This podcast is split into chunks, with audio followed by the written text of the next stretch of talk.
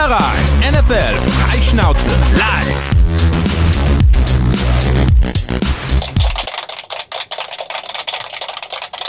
Es ist Montagabend, 19 Uhr. Das heißt, es ist höchste Zeit für die Footballerei. Wir sind live auf YouTube und auf Twitch. Hallo YouTube, hallo Twitch. Ein herzliches Hallo auch an alle Podcast-Hörer, die uns ein bisschen später zuhören. Äh, NFL Week 13 ist bis auf ein Spiel in the Books und daraus werden wir euch heute ein bisschen vorlesen, mit euch drüber diskutieren, was denn so passiert ist in unserer Lieblingsliga.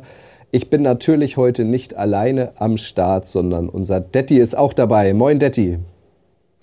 Hallo, hallo, lieber Kutsche.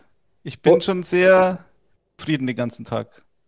Und wir freuen uns sehr. Dabei ist auch Flo Hauser, Moderator von Endzone auf der Zone. Cool, dass du dabei bist, Flo, und an deinem am Montag auch mit uns über Football und die NFL sprichst. Ich freue mich auch vielen Dank für die Einladung. Ähm, sag mal so, wer kann denn schon schlafen, wenn NFL ist, also auch am Montag? Und schön Nikolaus noch, ne? Oh, richtig. Schön Nikolaus an euch allen. Wir hoffen, ihr seid reichlich beschenkt worden einige Spieler, einige Mannschaften äh, sind ja beschenkt worden. Wir deutschen NFL-Fans sind auch beschenkt worden. Darüber werden wir natürlich gleich in aller Ausführlichkeit sprechen. Ähm, ihr merkt, die Bayern-Fraktion ist heute so ein bisschen bei uns im, in der Mehrheit. Ich habe heute einen Tweet gelesen, darüber würde ich gern einleitend mit euch sprechen, von Markus Söder. Der meinte irgendwie, ich glaube, 14 äh, Prozent der Deutschen kommen aus Bayern, aber es kann ja nicht sein, dass Bayern gar keinen Minister stellt. Was sagt ihr denn dazu? Äh, ist, das, ist das die Zahl, ist die bewiesen, 14 Prozent? Weil es gibt ja so viel wegge weggezogene, die in sämtlichen Großstädten unterwegs sind, aber ja, von mir aus. Also ich würde, wenn jemand noch einen Ministerjob hat, coolen, soll er mich anrufen. Sportminister vielleicht. Ja, als freier Mitarbeiter. Ja. Zum Beispiel. Gut. Also, wir sind bunt gemixt heute in Deutschland drumherum. Ihr seid auch dabei, das ist das Allerwichtigste, denn ihr wisst ja, wir machen das Ganze nicht nur für uns, sondern vor allem für euch und mit euch. Und noch jemand ist heute dabei. Alexa, schön, dass du da bist. Danke. Mir geht es gut. Noch besser würde es mir aber gehen, wenn ich einen Köpi bekomme. Das sollst du bekommen. Ein fröhliches Jam an euch beiden, ein fröhliches Jam an euch da draußen. Ein Danke Gut, wie immer an dieser Stelle an König Pilsener. Ja? Hast du eigentlich gerade Nikolaus gesagt vorhin? Wollte ich noch fragen. Nikolaus, ja. Ist doch der Nikolaus, oder? ja, ich. Ja. Ich weiß schon, ja, ja, aber ich, ich habe mich nur gewundert. Das wäre eigentlich stimmt, ein schöner ja. Doppelname für, für Nachwuchs. Nikolaus, ja. ja. Habt Mut und nennt euer Kind Nikolaus. Bevor wir richtig einsteigen, ich würde gerne noch einmal beim Stichwort Cham bleiben. Ähm, die haben nämlich gestern, ihr werdet es alle mitbekommen haben, in der Bye Week so ganz klammheimlich ihren Offensive Coordinator gefeuert. Joe Brady heißt der. Ähm, CMC ist mal wieder verletzt, wird äh, auch für den Rest der Saison ausfallen. Cham, wir erinnern uns alle dran, hatte ein Katastrophenspiel letztes Wochenende. Wird denn jetzt alles trotzdem besser bei den Panthern? Ja, mich hat's schon sehr überrascht, muss ich sagen. Also ich, ich glaube, diese, dieser Hype um Matt Rule, der, der gründet auf dieser ersten PK, die er da gegeben hat, als er ähm, verpflichtet worden ist und sich vorgestellt hat bei den Medien. Da war da ein Motivationsredner, wie er im Buche steht. Und, ähm, seitdem, weiß ich nicht, haben, das haben sich Panthers nicht so wirklich weiterentwickelt, finde ich. Also sie haben ein junges Team, viel Talent, gerade in der Defense. Die Defense spielt auch eigentlich gut dieses Jahr, ähm, in den meisten Spielen zumindest. Und die Quarterback-Situation ist halt ein bisschen fahrlässig. Und ich weiß halt nicht, inwieweit Matt Rule da was zu sagen hat oder Tepper, der Owner vor allen Dingen. Und ähm, da musste halt Joe Brady damit umgehen. Und ich weiß nicht, ob man aus Sam Darnold und Cam Newton so viel, Entschuldigung, Jam, so viel machen kann. Das ist halt die große Frage und das richten mehr so ein bisschen als äh, nach Sündenbock bei der ganzen Geschichte. Aber wir wissen halt nicht, was intern läuft, deswegen können wir es eigentlich nicht beurteilen. Ja, vor allem für denjenigen, der da jetzt übernimmt, also schönen Dank. Ne? Also dein, dein Star-Running Back fehlt, äh, dein vermeintlicher Star-Quarterback oder Starting-Quarterback äh, muss mehr denn je beweisen, ob er überhaupt noch was in der NFL zu suchen hat. Ich fand das schon, deswegen würde, wollte ich es ähm, einleitend einmal ansprechen, irgendwie schon verwunderlich, dass die Panthers das so, ich glaube, es war auch kurz vorm Kickoff oder so, dann noch schnell rausgehauen haben. Ha, kriegt schon keiner mit, kriegt schon keiner mit. Äh, aber irgendwie sehr witzig. Sehr, sehr, komischer Move auf jeden Fall, ja. Wer weiß, ob da nicht noch was Außersportliches vorgefallen ist. Ich habe hier einen sehr schönen Kommentar gesehen auf YouTube und zwar von Johnny Horst. Amon Ra St. Claus ist in und hat Wunder und Geschenke dabei. Das finde ich wunderbar, weil auch heute starten wir wieder majestätisch mit unserem König der Woche. Äh, auch präsentiert von König Pilsner. Und das kann natürlich nur Amon Ra St. Brown sein. Was für ein Freudentaumel gestern. 29, 27 haben die Lions gewonnen gegen Minnesota. Fast auf den Tag genau ihr erster Sieg seit einem Jahr. Und dann ist der große Held auch noch ein Spieler mit deutschen Wurzeln, nämlich ähm, Wide Receiver Amon Ra St. Brown, der seinen allerersten Touchdown in der NFL fängt als Rookie und dann so ein. Unfassbare Szenen gestern, oder? Also ich hatte echt Gänsehaut. Ja, man, man, man muss auch dazu sagen, dass sie nach diesem Sieg gefeiert haben, als hätten sie jetzt gerade den Super Bowl gewonnen. Ich glaube, und das habe ich ja immer wieder gesagt, ich habe ja auch hier, Daddy, damit du es auch siehst, ne, äh, ein Lions-Trikot noch jemand am Start. Sensationell. Oh, so, zack. Ja. Ähm, also ich, ich, ich gönn's ihnen auf jeden Fall. Ich habe es immer gesagt und habe ich auch bei unseren Endzone-Übertragungen immer erwähnt. Ähm, nicht, dass es falsch verstanden wird. Ich bin kein Lions-Fan, aber ich finde, dass sie in der Hälfte aller Niederlagen bisher eigentlich verdient hätten, mal mindestens wie gegen Pittsburgh mit dem Unentschieden rauszugehen. Quatsch, nee, und durchaus hätten gewinnen können. Äh, und das sah nicht alles so schlecht aus, wie viele immer dann draufgeklopft haben. Und wenn man auch sieht, wie Coach Dan Campbell das alles immer sich so zu Herzen nimmt und auch für die Jungs und so kämpft irgendwo und sagt, das sind alles gute Jungs, äh, freut es einen irgendwie doch. Und aus deutscher Sicht mit St. Brown äh, 86 Yards, ein Touchdown äh, in, in einem Spiel, damit klar vorne im Vergleich zu allen anderen Receivern, die die Lions da so haben. Ähm, es, ist, es ist schon eine Nummer, finde ich auf jeden Fall. Und ich gönne sie ihnen einfach mal, dass sie gewonnen haben. Ja, ich, ich, ich, bin, ich bin aufgesprungen gestern. Ich habe mich richtig gefreut. Ich hatte auch ein gutes Gefühl, weil es sah ja dann wieder so aus, dass äh, ähm, sie waren ja schon 20 zu 6 vorne und ich fand, die Defense hat so überraschend gut gespielt, weil die, die Vikings Offense ja auch nicht das Problem in Minnesota eigentlich ist und Kirk Cousins spielt eine gute Saison. Also der wird ja auch immer gern schlechter gesehen, als er meines Erachtens eigentlich ist. Aber dann das Spiel halt wieder aus der Hand, weil Jared so eine Interception wirft und sie eben führen, dann kassieren sie den Touchdown und dann gibt's halt äh, eine Minute 50, da so einen Two-Minute-Drive, wo du halt am Anfang zumindest denkst, naja, das, ähm, wie, wie soll das denn jetzt funktionieren mit, mit dieser Offense, die ja fast nichts gezeigt hat das ganze Jahr. Und dann marschiert übers Feld und dann hast du halt äh, quasi den, den, letzten Versuch und da hatte ich ein gutes Gefühl, ich weiß aber nicht warum. Was aber eine Katastrophe war als Vikings-Fan, wenn ich sehe, wie, wie sie da in dem letzten Drive Defense gespielt haben. Also wie sie eigentlich das ganze Spiel schon so vanillamäßig und äh, total konservativ, nicht aggressiv. Ähm, mich hat es auch total gewundert, dass sie bei dem vierten Versuch halt ihn halt nicht blitzen.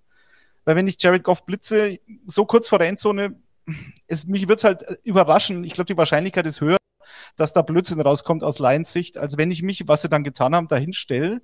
Und, und Cameron Densler war, glaube ich, in der Endzone, also der Cornerback, der gegen Sam Brown steht und der Safety steht noch weiter in der Mitte in der Endzone.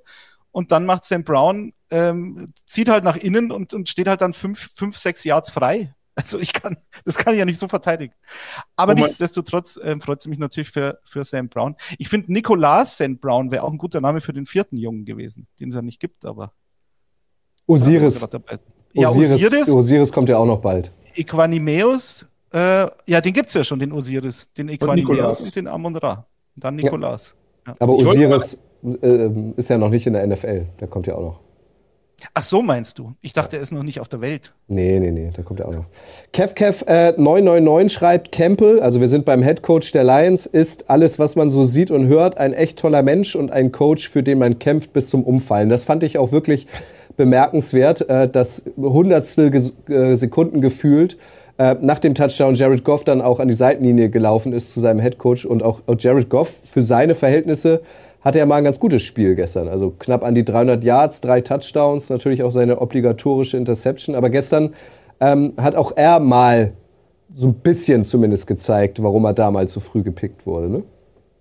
Ja, also ich sag's ja immer wieder. Ähm, Klar sind die, ist die Kritik auch zu seinen Rams-Zeiten absolut gerechtfertigt. Äh, ab und an muss man aber schon immer noch die Kirche im Dorf lassen, würde ich sagen, weil ich fand es auch in den ersten fünf Wochen waren da viele Fehler von ihm auch dabei, aber das liegt ja nicht immer nur an ihm.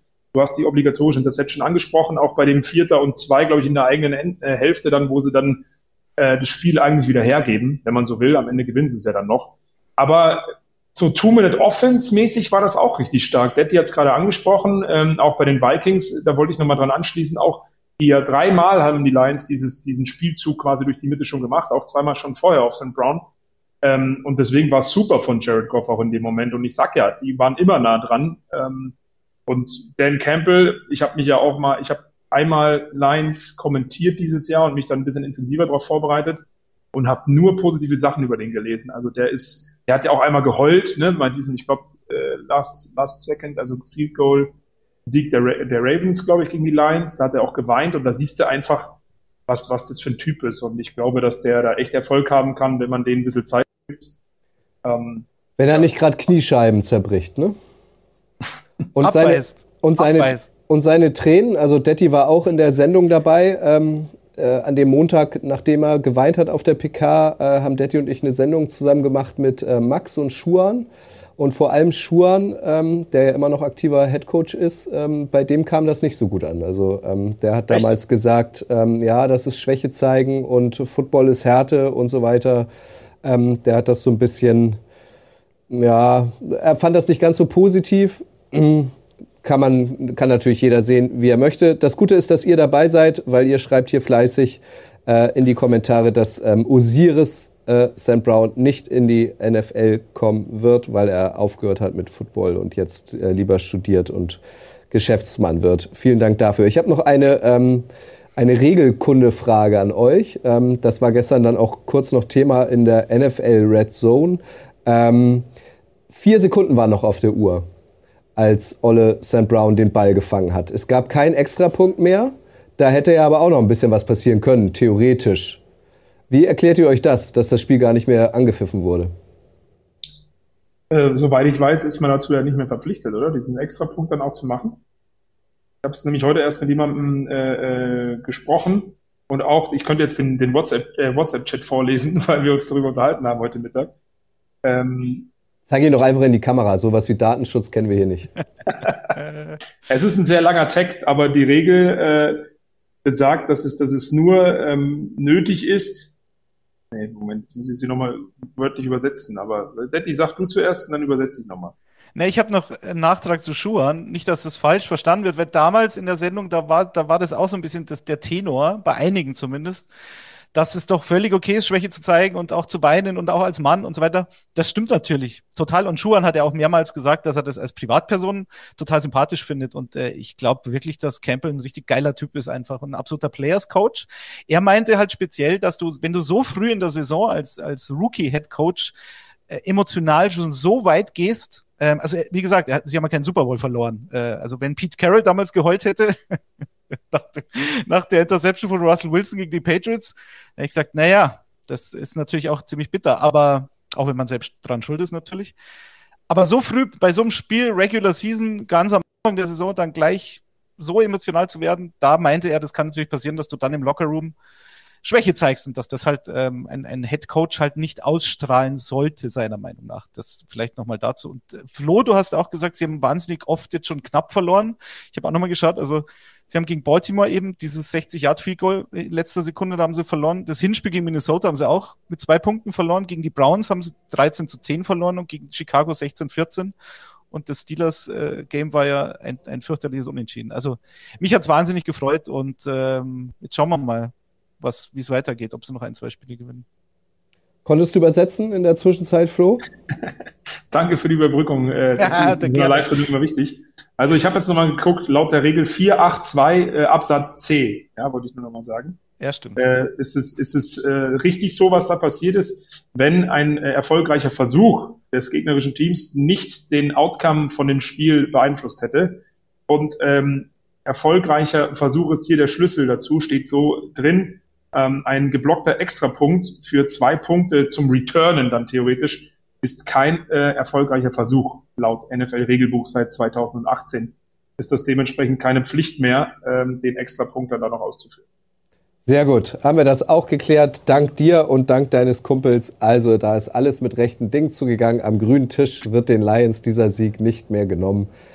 Sie werden die Saison ähm, nicht mit null Siegen beenden. Lass uns noch einmal abschließend ähm, über die Vikings sprechen. Äh, Vikings-Fan zu sein ist generell nicht so einfach in dieser Saison mehr denn je.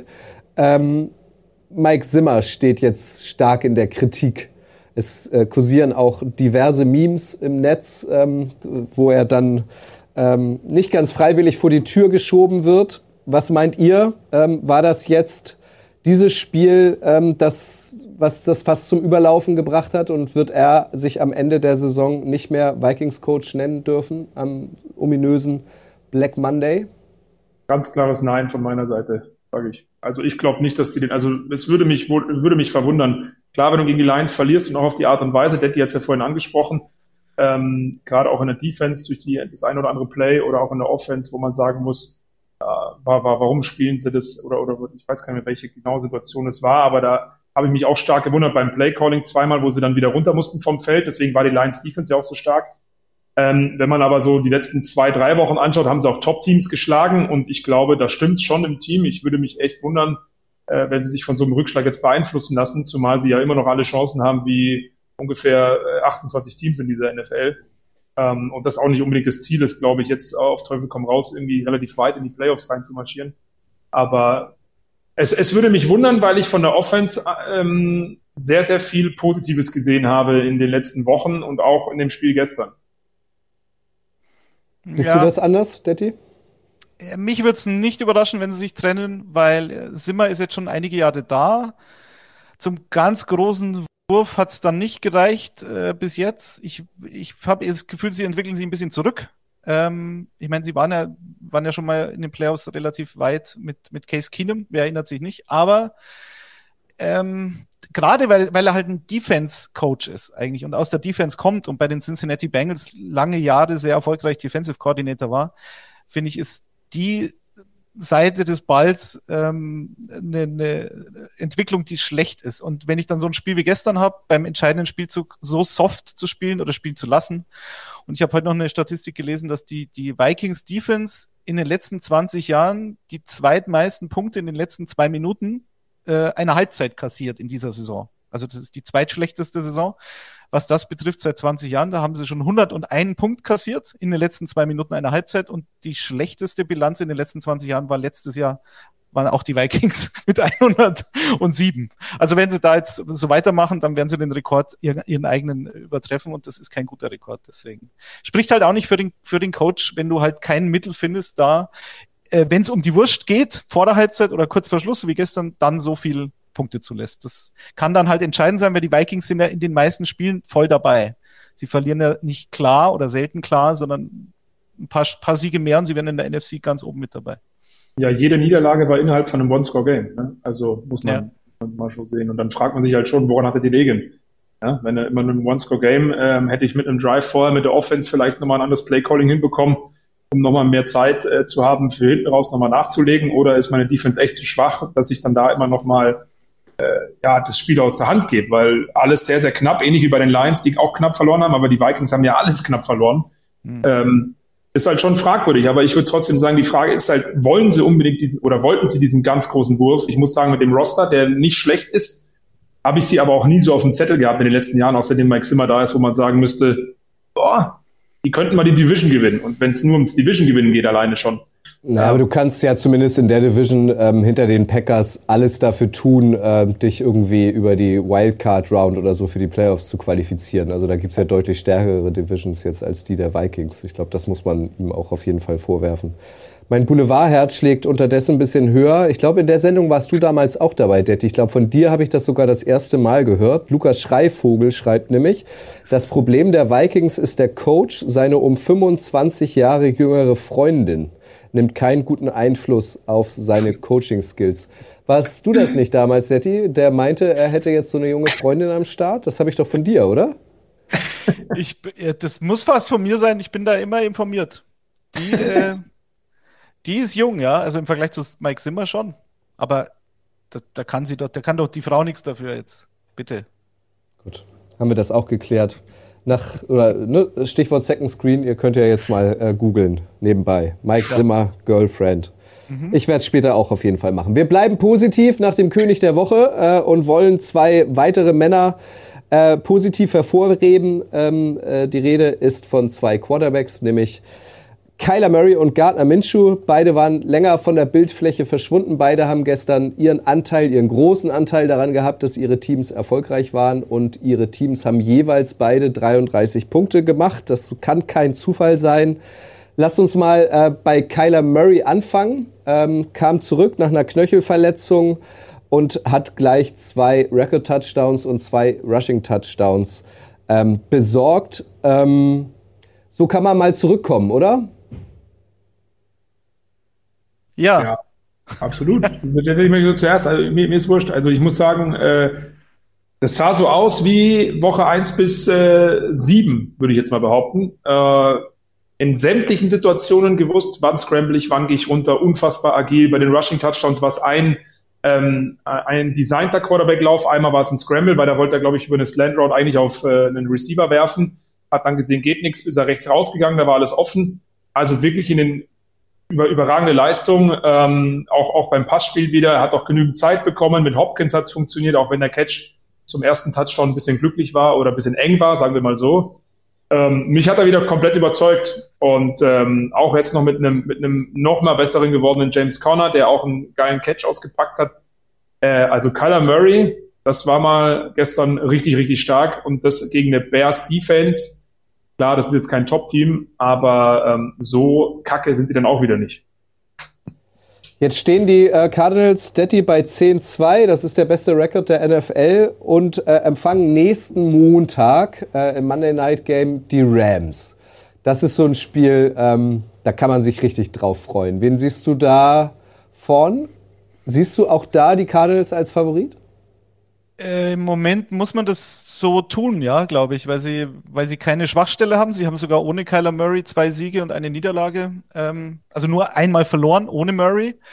Und äh, deswegen gibt es keinen Grund, nicht die Cardinals vorne zu sehen. Also, wie gesagt, es gibt keine Schwachstelle momentan in dem Team.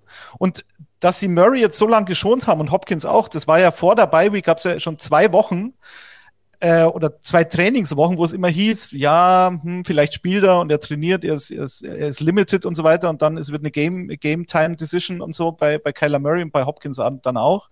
Und sie haben ihn halt ähm, sich auskodieren lassen. Und das ist vielleicht so, im Nachhinein wird das eine sehr, sehr gute Entscheidung gewesen sein, glaube ich. Und gestern war es halt auch, ich meine, sie haben ja, sie haben ja total konservativ gespielt. Sie hatten 15 Passversuche von Murray und sind 35 Mal gelaufen.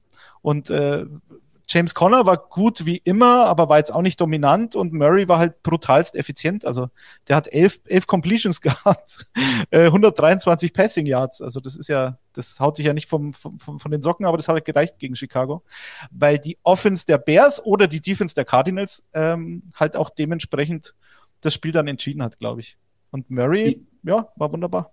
Die D-Line der Cardinals feiere ich übrigens immer. Wenn Zach Allen sogar einen One-Handed äh, Catch macht zu einer Interception, da weißt ja. du, was los ist. Also die ja. muss ich sagen, hat auch gestern oft äh, Chicago vor Probleme gestellt, weswegen das auch in den Wochen zuvor immer schon wirklich funktioniert hat. Selbst wenn, übrigens Hinspiel gegen die Rams war ziemlich Kraut und Rüben offensiv, glaube ich.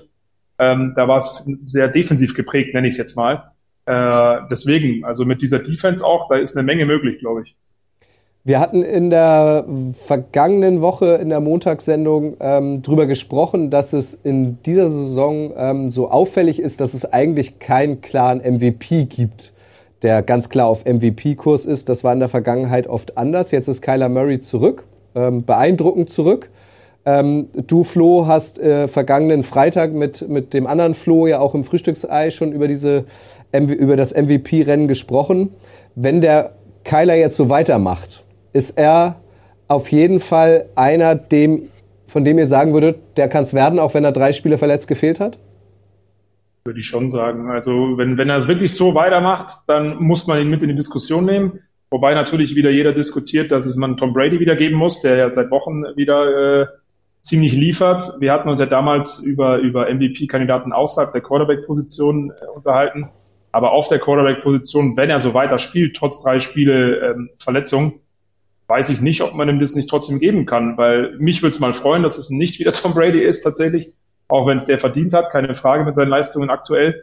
Und ich weiß nicht, wie die Regelung ist, ob dann die NFL wirklich so Abstriche macht, äh, wenn, wenn man mal drei Wochen fehlt. Aber so wie der gestern gespielt hat, so hat er vor seiner Verletzung gespielt, bis auf das Spiel gegen die Packers, wo er sich ja dann verletzt hat. Und ähm, das sind dann äh, sieben Spiele, wo er ähm, durchweg richtig gut war, wenn man eins ausklammert, wie gesagt, gegen die Rams.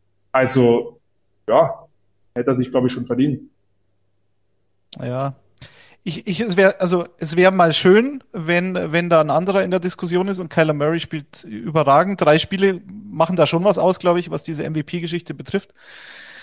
Und an Tom Brady geht halt kein Weg vorbei. Also so, so, so schade das ist, aber ich, der hat jetzt, hat gestern das sechste Spiel in diesem Jahr mit vier oder mehr Passing-Touchdowns gehabt. Das gab es in der NFL-Historie ein paar Mal, aber nicht oft. So. Ja. Und er hat noch, er hat noch ein paar Spiele. Und Brady ist Passing Leader der NFL, hat die meisten Passing Yards. Also ich sehe Brady ganz klar vorne. Außer Murray ist vielleicht nur noch Jonathan Taylor ein Name, der da irgendwie mit, mitreden könnte, aber ein Running Back wird es sowieso nicht. Deswegen muss er sich ganz schön anstrengen die letzten Wochen und, und wirklich so spielen wie gestern und vor allem so effizient. Jetzt haben sie die Rams Monday Night nächste Woche, dann spielen sie gegen Detroit, okay, dann spielen sie gegen die Colts, wird nicht einfach, aber ich glaube, das spielen sie zu Hause. Und dann spielen sie noch bei den Cowboys und gegen Seattle. So, also Divisionsduell, wobei sie gegen Seattle ja eigentlich meistens ganz gut aussehen. Aber in Dallas, das könnte auch so ein bisschen äh, vorentscheidend sein, was jetzt die, den NFC-Seed betrifft. Ob die Packers da noch hinkommen oder oder wie auch immer. Kommt halt darauf an, was Green Bay macht die nächsten Wochen. Die haben sie jetzt ausgeruht, was auch nicht schlecht ist, glaube ich. Sehr gut. Kommen wir endlich zu Gardner Minshew. Der ist auch wieder zurück. Das freut uns alle. Ich glaube, es gibt niemanden, der diesen Typen nicht feiert. Gestern im Tom Cruise Top Gun Style äh, zum Spiel gewandert durch die Stadienkatakomben. Ähm, und dann legt er einfach so einen unfassbaren Auftritt irgendwie hin. Ne? Also vor allem in der ersten Halbzeit äh, zack, zack, zack, alles Completions. Insgesamt hatte er 20 äh, von 25 für 242 Yards, zwei Touchdown-Pässe jeweils auf Dallas Goddard, ähm, ein 133er Passer-Rating. Ähm, fantastisch, oder? Also der Typ ist fantastisch und dass der dann auch noch so performt, ist irgendwie doppelt fantastisch, oder? Also ich war, ich weiß nicht, wie es Detti geht, ich war kurz davor, mir das hier wegzurasieren und heute mit einem Schnauzbart zu kommen äh, für die Sendung, äh, auch wenn der November schon vorbei ist ich feiere den einfach so krass. Ich habe den bei Jacksonville gefeiert, ich feiere es jetzt. Ich glaube, es gibt keinen in, in, in, heutzutage, du hast es gerade schon gesagt, der den nicht liebt irgendwo. Also der, der scheint mir auch echt durch, sein, durch seine Art und Weise auch dieser Leader zu sein, dass auch er mit einer Offense funktioniert. Auch wenn er jetzt nur eineinhalb Wochen, glaube ich, dann ähm, First Team äh, Raps bekommen hat im Training. Äh, aber ich, ich hab's, ich, ich gönn's dem auch und ich find's mega cool, auf jeden Fall. Der Typ ist Wahnsinn, wirklich. Jalen Hurts wird wahrscheinlich zurückkommen nächste Woche, Detti. Können die mhm. Eagles sich das überhaupt erlauben? Äh, ja, glaube ich schon, weil die, ich meine, Gardner Minshew, das, die Story ist halt sensationell, dass er jetzt genau gegen die Jets spielen darf. Das muss, darf man halt auch nicht vergessen. Das kam, kam ihm schon recht passend rein, glaube ich, äh, für seinen ersten Start bei den Eagles und man, ich werde aus Gardner Minshew nicht so recht schlau, weil wenn du dir die, ähm, seine Stats bei Jacksonville anschaust, also er hatte 2019 als Rookie, hat er 14 Spiele gemacht, 21 Touchdowns, 6 Interceptions. Das sind jetzt nur die, die, die, die, die, die Total Stats, ohne, ohne da analytisch reinzugehen, das ist vollkommen klar. 2020 hat er neun Spiele gemacht, 16 Touchdowns, 5 Interceptions. Also diese Touchdown-Interception-Ratio, die ist wirklich herausragend, finde ich, für einen Quarterback in seinem dritten Jahr der letztes Jahr aber halt nur die Hälfte der Spiele machen durfte und dann halt gebencht worden ist für Jake Luton und Mike Lennon. Also ich meine, die, die Jaguars waren halt dann auch relativ verzweifelt irgendwann letztes Jahr und haben dann gesagt, ja gut, dann wechseln wir halt mal den Quarter weg. So wie ein Bundesliga-Trainer im Fußball halt dann mal den Torwart austauscht, auch wenn er gar nichts dafür kann, aber das ist halt einfach so eine, so eine Geschichte, wenn man verzweifelt ist. Und ich kenne halt, ich kenne Minch noch als unter äh, Mike Leach bei Washington State. Ich bin ja großer Washington State Cougars Fan und da fand ich ihn auch Weltklasse. Der ist dahin gewechselt, also kam von einem anderen College und hat dann 2018 ähm, äh, alle Rekorde gebrochen, was bei Washington State jetzt keine Überraschung ist. Da haben die meisten Quarterbacks immer geile Statistiken. Also zumindest als, als Leach noch Trainer war. Und dann war halt die Frage, okay, kann er das auf die NFL übertragen, weil du halt diese Washington State Quarterbacks halt so schlecht evaluieren kannst, weil das System halt so ganz speziell ist. Dieses, dieses Spread Offense da von, von Leach. Ich finde aber, dass er bei den Jaguars gut gespielt hat. Ein geiler Typ war er sowieso. Also, ich bin gespannt, aber die, die Eagles werden natürlich oder müssten wahrscheinlich wieder zu Hertz zurückgehen, um den dann halt auch ähm, evaluieren zu können, weil die müssen ja auch wissen, was machen wir nächstes Jahr. Und wenn, wenn Carson Wentz weiterspielt, dann haben sie einen zusätzlichen First-Round-Pick.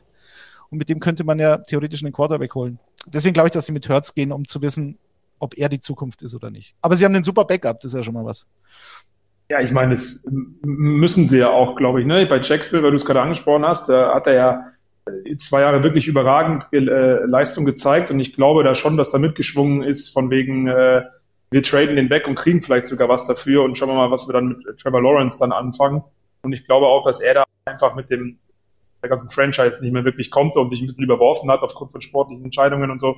Ähm, ich habe es auch nicht so ganz verstanden, weil rein von den Stats und auch seinen Auftritten, ich kann mich an keinen wirklich so katastrophalen Auftritt erinnern, wie dann von seinen anderen Jacksonville-Kollegen da auf Quarterback-Position oder jetzt auch aktuell von Trevor Lawrence zum Beispiel. Ähm, deswegen, ich habe dem damals schon mehr zugetraut, als nur Backup zu sein. Jetzt macht es völlig Sinn für die Eagles, auch wenn es zwei verschiedene Typen sind. Das, was ich auch interessant finde, ist, dass es dann so gut funktioniert hat. Weil mit Jalen Hurts ist ja nochmal ein ganz anderes Spiel, was sie da äh, äh, laufen, logischerweise. Ähm, und dass der aber Nummer eins sein muss, ist klar nach den Wochen, auch wenn sie letzte Woche ähm, ziemlich das Ganze vermaledeit haben, glaube ich, gegen die Giants.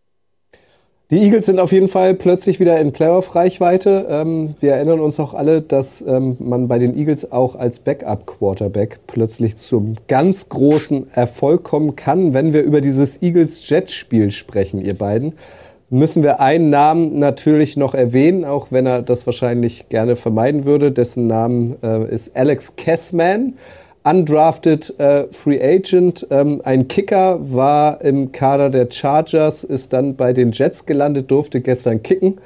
Ähm, seine Aufgabe waren zunächst Extrapunkte. Er hat zwei in Folge versemmelt und dann war er nicht mehr gesehen. Das ist maximal bitter, oder? Absolut.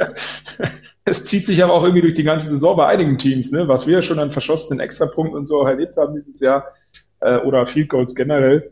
Ja, ich weiß nicht, gibt es da schon News? Ist er noch da oder ist er schon wieder weg? Ich weiß gar nicht, was der Amendola hat. Also der, der. Den haben der, sie gecuttet. Ach, den Ja, haben den sie gleich rausgeschmissen. Ja, den Ach, haben sie gecuttet. Deswegen ja, weil der hat ja auch, äh, glaube ich, die Woche davor einen Extrapunkt und zwei relativ einfache Field Goals verschossen. Ah, das ist blöd. Ja, und dann dachten sie sich, Folge und deswegen ist der nämlich jetzt weg. dann dachten wir sich, äh, dachten sie sich, wir sind mal schlau und neuer Impuls und neuer Kicker und so und dann sowas. Also irgendwann wurde ja Robert Salah eingeblendet äh, nach dem zweiten verschossenen PAT, der ähm, auch, glaube ich, am liebsten in den Erdboden äh, versunken gewesen wäre. Aber ich finde das halt so maximal bitter, dass sie dann auch immer für zwei Punkte gehen und ihm gar keine Chance mehr geben. Das ist schon hart, oder? Also erfüllst du dir einen Traum irgendwie, spielst in der NFL. Ähm, also ja, irgendwie Es- bitter. Es gibt nichts Schlimmeres. Es gibt, ja, es gibt schon schlimmere Jobs auf der Welt, aber im Sport gibt es keinen schlimmeren Job, als Kicker zu sein in, in, einem, in einem, in einem Footballteam. Aber hey, also im Gegensatz zu uns dreien, zu uns allen wahrscheinlich, die hier gerade irgendwie beteiligt sind, hat er immerhin mal ein NFL-Spiel gemacht. ja, mir gibt da keiner eine Chance. Ich hätte auch gerne mal gekickt. Ich, ich, Ich bin sehr akkurat. Ich glaube, mit dem, mein, meine Leg-Strength ist das Problem. Das glaube ich auch. Ja. Ich habe ja in der Footballerei, weiß nicht, ob ich das hier schon mal gesagt habe, aber das erzähle ich immer wieder. Mallorca am Strand, was ich da für 60, 70 Jahre raushau, ja, ja. mit Wind, ne, wohlgemerkt, da muss mich mal eigentlich jemand anrufen. Ja, mit, mit Rückenwind wahrscheinlich. Ich verstehe es nicht. Die Robert Geschichte, Salah, ich rufe gerade irgendwie so ein Salah an. Ich guck mal kurz. Ja, schau mal nach. ja, drück ihn weg, den, der kann sie auch später anrufen. Die Geschichte hast du im NFL-Boulevard übrigens erzählt. Wer sich äh, für die Geschichte, ähm, die Football-Geschichte ähm, von Flo Hauser interessiert und wen auch interessiert, wie du dein Frühstücksei isst, das hast du aber mittlerweile wahrscheinlich, du bist ja Stammgast da schon, das hast du wahrscheinlich schon 18 Mal erzählt. Dem sei noch der NFL-Boulevard ähm, mit Flo Hauser empfohlen. Wie lange ist das her, Flo? Das müssen so sechs Wochen oder so sein, ne? Müsst ihr ein bisschen Boulevard runterscrollen. haben, Meinst du? Bitte? Dass wir den Boulevard gemacht haben, Ja. meinst du? Ja, kommt hin. Sechs, sieben Wochen hätte ich jetzt gesagt, ja, ungefähr. Ja. findet ihr noch in der Playlist. So, wir bleiben bei Quarterbacks, aber bei zwei Quarterbacks, bei denen es jetzt im Gegensatz zu Kyler Murray und Gardner Minshew gestern nicht ganz so gut gelaufen ist, bei denen es generell nicht ganz so gut läuft. Also jetzt nicht missverstehen, ähm, die, die Latte hängt natürlich sehr hoch bei den beiden, das ist Klagen auf hohem Niveau, aber der Anspruch äh, an sich selbst und auch der Anspruch von uns an die beiden, nämlich die Rede ist von Lama Jackson und Patrick Mahomes, ist irgendwie ein anderer. Gefühlt sind sie spielerisch in der Krise. Lass uns doch mal ähm, mit äh, Patrick Mahomes anfangen. Die Chiefs haben gestern gewonnen. Äh, alles gut, fünfter Sieg in Folge, sind klar auf Playoff-Kurs, sind voll auch noch im Rennen ähm, um den Top-Seed in der AFC. Aber das war jetzt das zweite Spiel in Folge von Patrick Mahomes ohne Touchdown-Pass. Ähm, er hat gestern immerhin noch einen erlaufen und ähm, nur in drei seiner insgesamt zwölf Auftritte ist er ohne Interception geblieben. Ist das ungerecht, Detti, dass wir die Ansprüche an ihn so hoch formulieren, dass wir es anders gewohnt sind, dass wir finden, dass er nicht mehr so viel zaubert? Ähm, und wenn ja, oder auch wenn nein, ähm, wie erklärst du dir das, dass, dass Patrick Mahomes jetzt nicht mehr aktuell so der Überquarterback ist? Also ich glaube, dass diese Chiefs Offense, so wie sie halt bis jetzt immer funktioniert hat und ja auch, ähm, obwohl es eigentlich nur in Anführungszeichen Tyreek Hill, Travis Kelsey und Patrick Mahomes sind, plus diverse Nebendarsteller in der Offense, wo halt dann die sich immer abgewechselt haben und, und einer ist dann immer, ähm, hat immer herausgeragt äh, an jedem Wochenende. Aber die Defense der NFL, die Defenses haben sich ja besser darauf eingestellt. So, das hat das Problem haben die Chiefs. Das Problem haben diese Saison auch ein bisschen die Bills. Ähm, das, das wird ja immer wieder diskutiert seit Wochen, diese Geschichte, okay, gegen die Chiefs. Da versuchen die Gegner jetzt seit dieser Saison durch meist zwei tief platzierte Safeties, also dieses äh, Too High Safety ähm, Schema quasi, da diese Big Plays wegzunehmen. Haben wir auch hier schon mal drüber diskutiert. Damit ähm, ist dieses Big Play weg oder es ist halt deutlich schwieriger, weil meistens dann so ein Tyreek Hill halt gedoppelt ist und dann ist es halt riskanter, so ein, immer diesen tiefen Ball zu suchen und Mahomes hat das versucht hat dann irgendwann gemerkt, es klappt so nicht. Ich glaube, dadurch sind auch diese Interceptions zu erklären, die er halt mehr hatte dieses Jahr als in den Jahren davor. Und jetzt sind sie gerade dabei, ein bisschen diese Offense umzustellen. Und das sieht dann halt nicht mehr so schön aus. Das Problem ist halt jetzt, wenn sie mehr so über Screens, über kurze Pässe, über Dump-Offs, Checkdowns, ich glaube, die, die Running Backs haben relativ viele Bälle gefangen ähm, heute Nacht oder letzte Nacht das ist halt ein neues System, was die Chiefs eigentlich so nicht gespielt haben, aber sie sagen, okay, wenn, der, wenn die Defense uns die, die tiefen Dinger wegnimmt, dann müssen wir es halt anders versuchen, was ja vernünftig ist.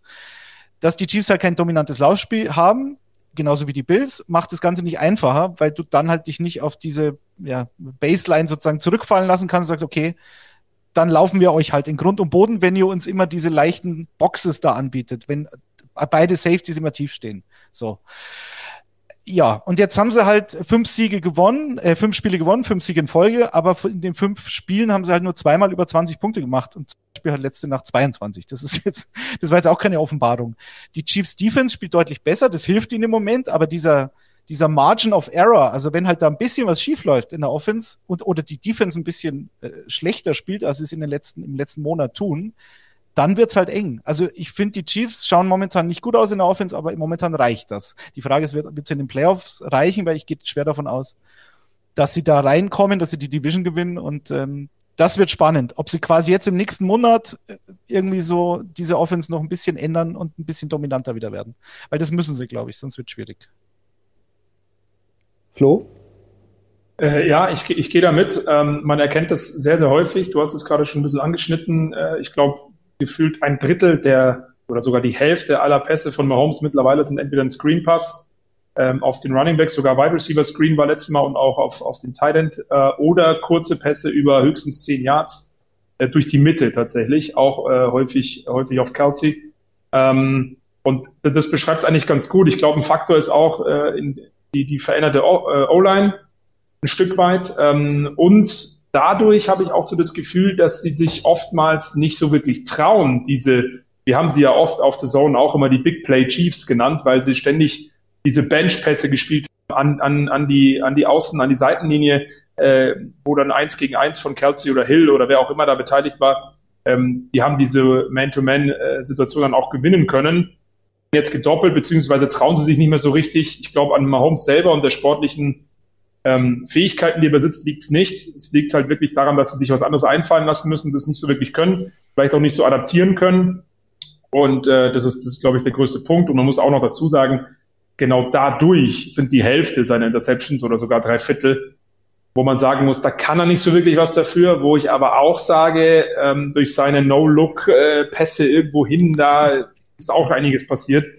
Ähm, also dementsprechend trägt er diese Mitschuld schon mit. Aber ich meine, worüber reden wir? Es sind immer noch fünf Siege in Folge. Am Ende muss alles funktionieren. Und wenn er das, oder wenn sie das, die Chiefs generell bis zu dem Playoffs-Zeitpunkt so hinbekommen, dass sie wieder sehr dominant auch mit der Offense auftreten können, dann kann, kann man sich vor denen wieder fürchten, auf jeden Fall. Aber diese Big Play-Dinger, wie es in der letzten Saison war, da war ja, glaube ich, Kelsey, hatte ja von, von, ich sage jetzt mal, ich habe die Zahl nicht im Kopf, mal angenommen, er hat 40 Catches gemacht in einer Saison, da waren 35 mit mindestens 20 Yards. Und äh, das zeigt, glaube ich, dass sie das ändern mussten und damit einfach Probleme haben. Und dann muss er vielleicht ein bisschen geradliniger spielen auch. Wir haben ähm, Lamar Jackson und Patrick Mahomes auch deswegen äh, zusammengenommen in dieser Rubrik, weil ähm, das erinnert ja schon sehr daran, was wir zum Beispiel im letzten Jahr oder auch im vorletzten Jahr über Lamar Jackson ähm, ges gesprochen haben. Der Überflieger in der Vorsaison, plötzlich galt er als so ein bisschen entzaubert und so weiter. Ähm, bei Lamar Jackson ist es ja noch ein bisschen anders. Auch da läuft es natürlich sportlich hervorragend bei den Ravens, sind ganz klar auf Playoff-Kurs. Aber wir erinnern uns alle noch an letztes Wochenende. Vier Interception gegen die Browns. Das haben die Ravens wie auch immer trotzdem gewonnen. Gestern ging es los gegen die Steelers, gleich wieder mit einer Interception ähm, von Lamar Jackson.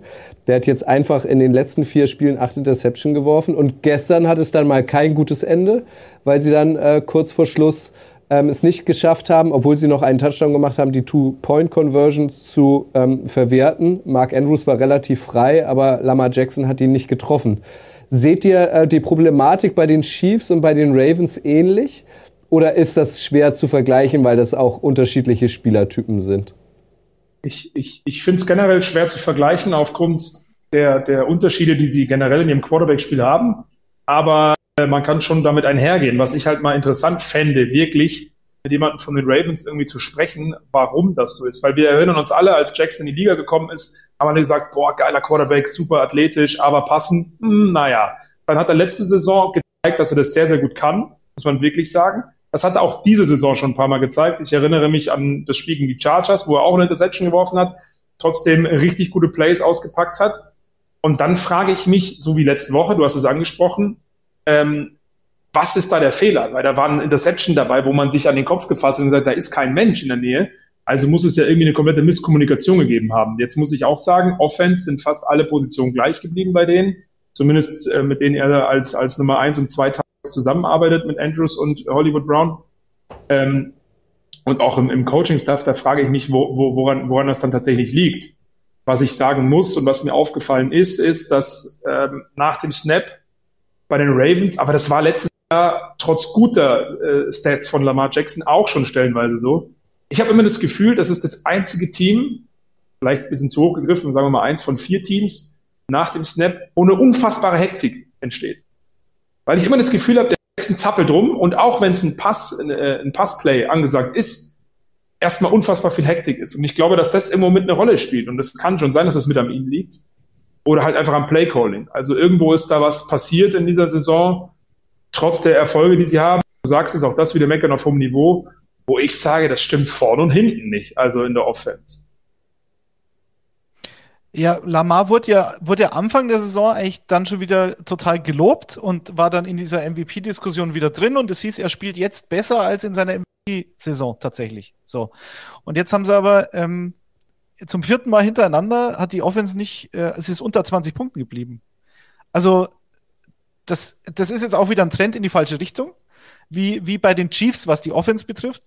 Vergleichen kann man es schwierig, weil es halt eben natürlich verschiedene Spielertypen, Quarterback-Typen sind. Aber es hat mich gestern schon gewundert, muss ich sagen. Erstens war natürlich die D-Line der Steelers wieder so dominant, wie ich es nicht mehr für möglich gehalten habe. Also die haben, ich meine, glaube ich, vier oder fünf Jahre in Folge die meisten Sex in der Liga gehabt, über die Saison gesehen, die Steelers. Und dieses Jahr haben sie echt massive Probleme, haben aber jetzt eine, trotzdem einen positiven Rekord, weil sie halt gestern das Spiel gewinnen, weil natürlich diese Two-Point-Conversion zum Schluss, die, die Ravens hätten ja ausgleichen können, ähm, und gehen dann auf den Sieg, was ja okay ist, aber wenn es halt nicht klappt, ist es doof. und wenn man bedenkt, also ich wäre gestern tatsächlich, wäre ich sogar mit diesem Unentschieden, hätte ich das Unentschieden und wäre dann in die Verlängerung gegangen, weil du zumindest in der ersten Halbzeit, hatten die Ravens ähm, 23 Minuten den Ball. 23 Minuten. So, also Time of Possession. Und die, die Steelers hatten äh, nicht mal 100 Total Yards in der ersten Halbzeit. In der zweiten Halbzeit haben sie dann, glaube ich, im, im, im letzten Viertel dreimal hintereinander gescored. So sind sie dann weggezogen, die Steelers. Das war ein ganz komisches Spiel, finde ich. Aber wenn man jetzt zum Beispiel bei Lamar letzte Woche guckt, das war eine absolute Katastrophe. Aber selbst das, dieses Spiel gewinnen sie gegen Cleveland, was ich immer noch nicht begreifen kann. Äh, Trotz Denzel Ward, ey. Krass. Ja, Denzel Ward, genau. Trotz Denzel Ward. Und weil Cleveland halt in der Offense noch schlechter war. Jetzt haben sie halt mal ein äh, Spiel verloren, unglücklich. Ansonsten finde ich, haben die Ravens relativ oft schon Glück gehabt dieses Jahr gegen Detroit, gegen die Vikings, gegen die Bears, eben gegen die Browns letzte Woche ähm, dass sie da halt die Spiele gewinnen, ohne zu überzeugen. Und ähm, ja, man muss, man muss schauen, wie es weitergeht. Also äh, da muss sich Greg Roman wieder ein bisschen was einfallen lassen für die Playoffs, falls sie da reinkommen. Lass uns auch nochmal zwei Spieler der Steelers hervorheben. Das eine ist äh, TJ Watt. Gestern wieder eine überragende Performance hingelegt. Ähm, Frage 1 äh, könnt ihr gleich beantworten. Für euch ganz klar auf Kurs Defensive Player of the Year. Und der zweite Name ist Big Ben. Äh, auch über den haben wir viel gesprochen letzte Woche. Er soll unter der Woche seinen Teamkollegen schon angedeutet haben, dass er nach der Saison ähm, zurücktritt. Jetzt hat er aber eine Reaktion gezeigt. Ähm, ist fehlerfrei geblieben, zwei Touchdown-Pässe. Ähm, das war genau die richtige Antwort, die er jetzt liefern musste, ne?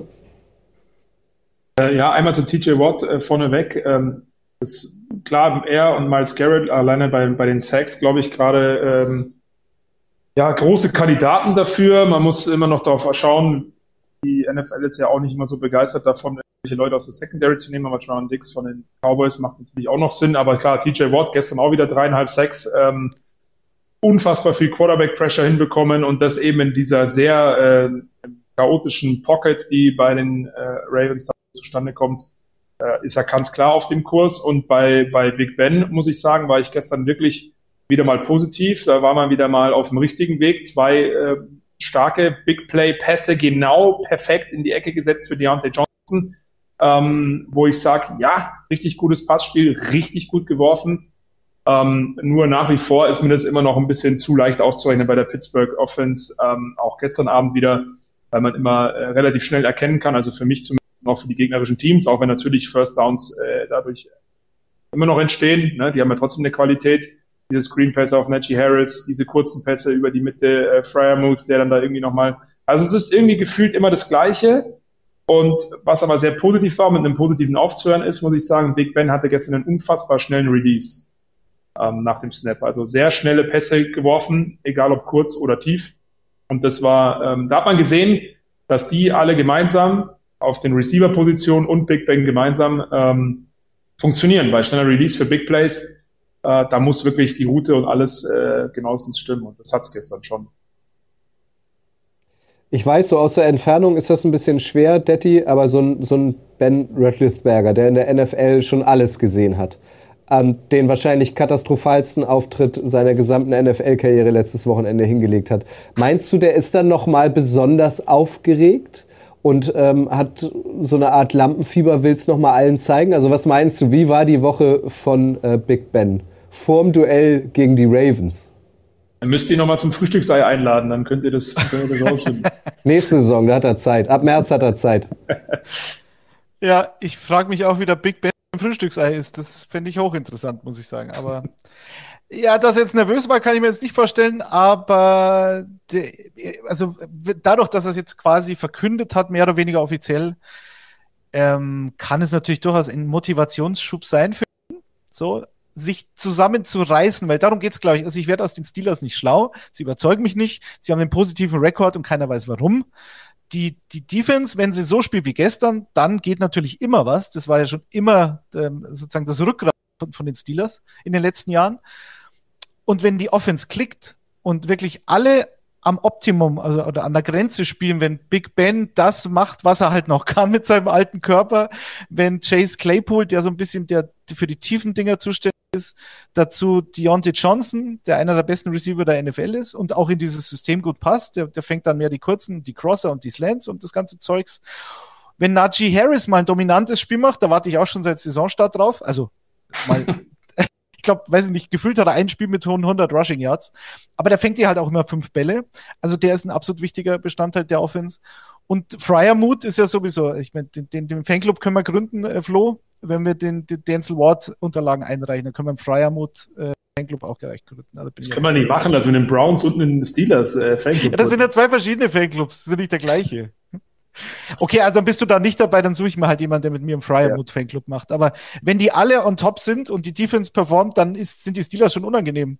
So, falls sie in die Playoffs kommen. Und das kann passieren, weil, wie gesagt, die sind voll dabei. Blitzumfrage, erste Blitzumfrage des Abends. Schreibt doch mal in die Kommentare, glaubt ihr, dass die Steelers, aus denen keiner so richtig schlau wird, ähm, es tatsächlich noch in die Playoffs schaffen, ihrem großen Quarterback einen, einen würdigen Abgang verschaffen? Oder glaubt ihr es nicht? Schreibt es doch mal in die Kommentare. Ähm, was glaubt ihr beide? Ihr werdet jetzt drauf festgenagelt. Wir haben es auf Tape. Steelers in der Saison 2021, Playoffs ja oder nein? Warte, ich gucke mir mal eben alle Standings nochmal an. Lass dir Zeit. Wir haben Zeit, wir sind eh so schnell unterwegs heute. Wir sind ganz flott. Ja. Jetzt haben wir schon drei Spiele, oder? Ja, aber die Nein. Tagesschau geht auch in neun Minuten los. Ja, natürlich. Und äh, ne, heute Ministerpostenbesetzung und so weiter ohne Bayern. Wir haben schon drüber gesprochen. Das ist ja, eine spannende Tagesschau heute. Also, Detti, Steelers ja oder nein in den Playoffs? Ja. Und ich bin, und Andi Scheuer ist Minister mehr. Das sind, das sind doch gute Nachrichten. Also mehr wird da nicht verkündet in der Tagesschau, glaube ich. Dass, dass der Scheuer Andi nicht mehr dabei ist. Ähm, ja, ich sag ja, weil ich traue den allen nicht. Die Bengals, ah, die hätten gestern gewinnen müssen. Dann wäre wirklich was gegangen. So bin ich mir jetzt nicht so ganz sicher. Deswegen sage ich, die Steelers machen es am Ende, ja. Ich sag klares Nein. Glasklar.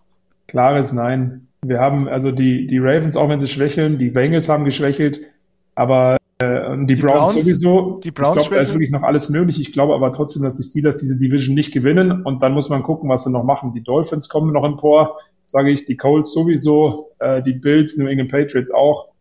Und in der AFC West weiß man auch noch nicht. Da sind auch wirklich gute Teams, aber auch die Raiders werden sich wieder selber ein Bein stellen. Aber ich sage dadurch nein. Und wenn, dann ist in der ersten Runde sowieso Schluss. Mike Matthias schreibt, es geht nur darum, Mike Tomlins erste Losing Season zu verhindern. Wir haben kein Playoff-Kaliber, was auch okay ist. Offenbar Steelers-Fan. Ähm, ich lese hier Ja's, ähm, aber immer nur mit so Wildcard vielleicht. Ähm, ich lese aber auch eine Menge Nines. Ähm, lassen wir uns überraschen. TJ Watt, äh, abschließend noch, das bist du uns noch schuldig, Detti. Für dich ähm, auch klar auf Kurs, Defensive Player of the Year? Ja, Gut, haben wir das auch geklärt. Unsere nächste Kategorie ist vier Fragen zum zweiten Advent. Ihr wisst, gestern war der zweite Advent. Frage 1 ist, äh, wie kaputt ist Burrows Finger? Ein geiles Spiel gestern, Chargers bei den Bengals. Es ging hin und her, die Chargers haben schnell 24-0 geführt. Da dachte ich, wow, was ist denn hier los? Dann machen die, die Bengals 22 unanswered ähm, Punkte um dann äh, letztlich doch wieder einzubrechen. Was vielleicht aber auch damit zu tun kann, dass sich äh, Joe Burrow den äh, kleinen Finger seiner Wurfhand wehgetan hat. Ich weiß nicht, wie es euch ging, als ihr die Bilder gesehen habt. Also für mich war das, ich bin immer schlecht gewesen in Mathe, aber also das war schon so rechter Winkel irgendwie. Ähm, so sah es aus. Und ich habe mich dann auch immer gefragt, ähm, wie man dann damit überhaupt noch werfen kann. Also auf der einen Seite brutal, dass der einfach weiterspielt und auch dieses Tape dann irgendwie wieder abgenommen hat. Auf der anderen Seite ähm, werden die Bengals um ihn jetzt richtig zittern, ne?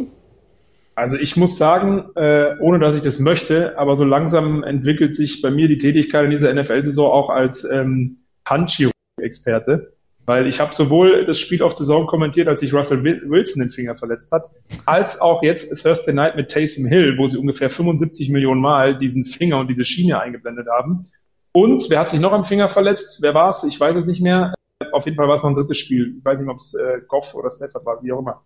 Und jetzt mit Burrow auch, habe ich nicht kommentiert, aber ähm, bei allen Quarterbacks haben sie immer wieder weitergespielt mit ihrem Finger. Und solange es nicht das Fingerendgelenk ist, sollte es eigentlich keine größeren Probleme machen. Zumal wir bei Taysom Hill auch gesehen haben mit der Schiene aufgrund äh, des Mittelgelenkes und dieser kleinen ähm, Haaresgeschichte dann dort, ja, muss man gucken, das kann man immer ganz gut stabilisieren. Es ist halt eine Frage, ob nach innen den Schmerz hast oder wenn du ihn überbiegst. Und da muss ich sagen, bei Joe Burrow, der kleine Finger an der Wurfhand, das sollte nächste Woche wieder okay sein. Ähm, er kommt auch morgen zur Sprechstunde bei Dr. Hauser. Dr. Hauser. Ja, wollte ich Hauser. Sagen, habt ihr jetzt eine Praxis eröffnet, Dr. Zellmer und Dr. Herr Hauser oder wie? Ja, so ungefähr.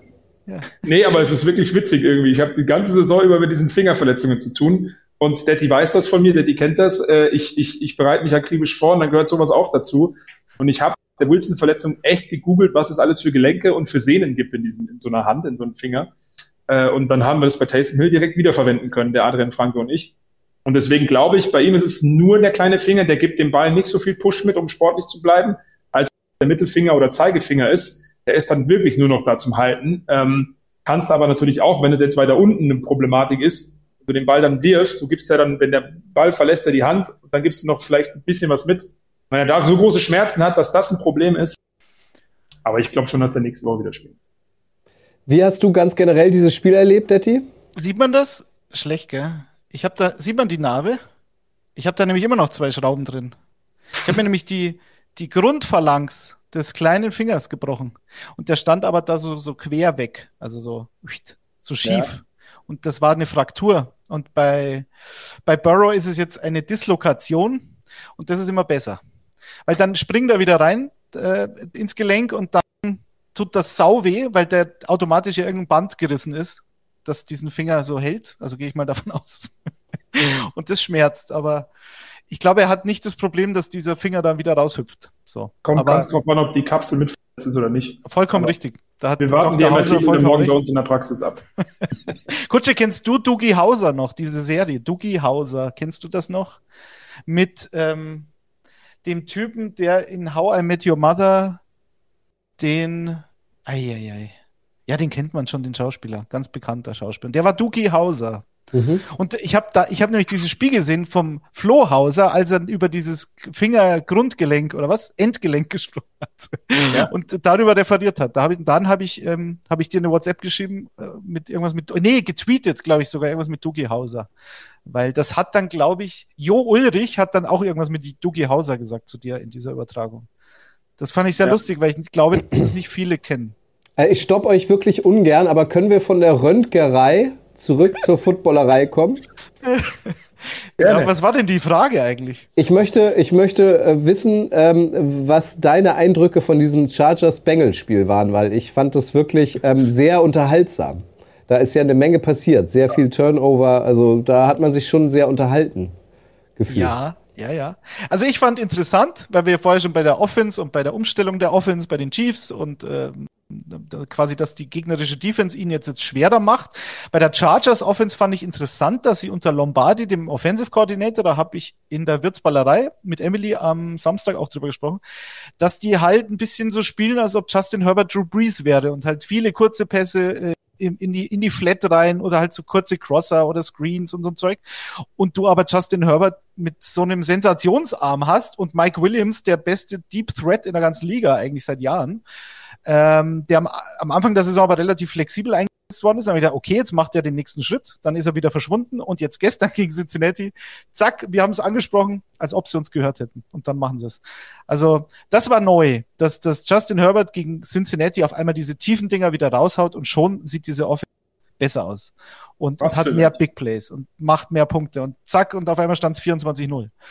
Und dann kommt Cincinnati zurück, was ich ziemlich geil fand. Ich mag die Bengals, das ist ja bekannt. Und Joe Mixon mag ich auch sehr gern. Und ähm, er macht aber dann den entscheidenden Fehler und dann war das Spiel weg. Und das, das, war, das war genau in der Phase, wo sie wieder den Drive haben, beim Stand von 24, 22.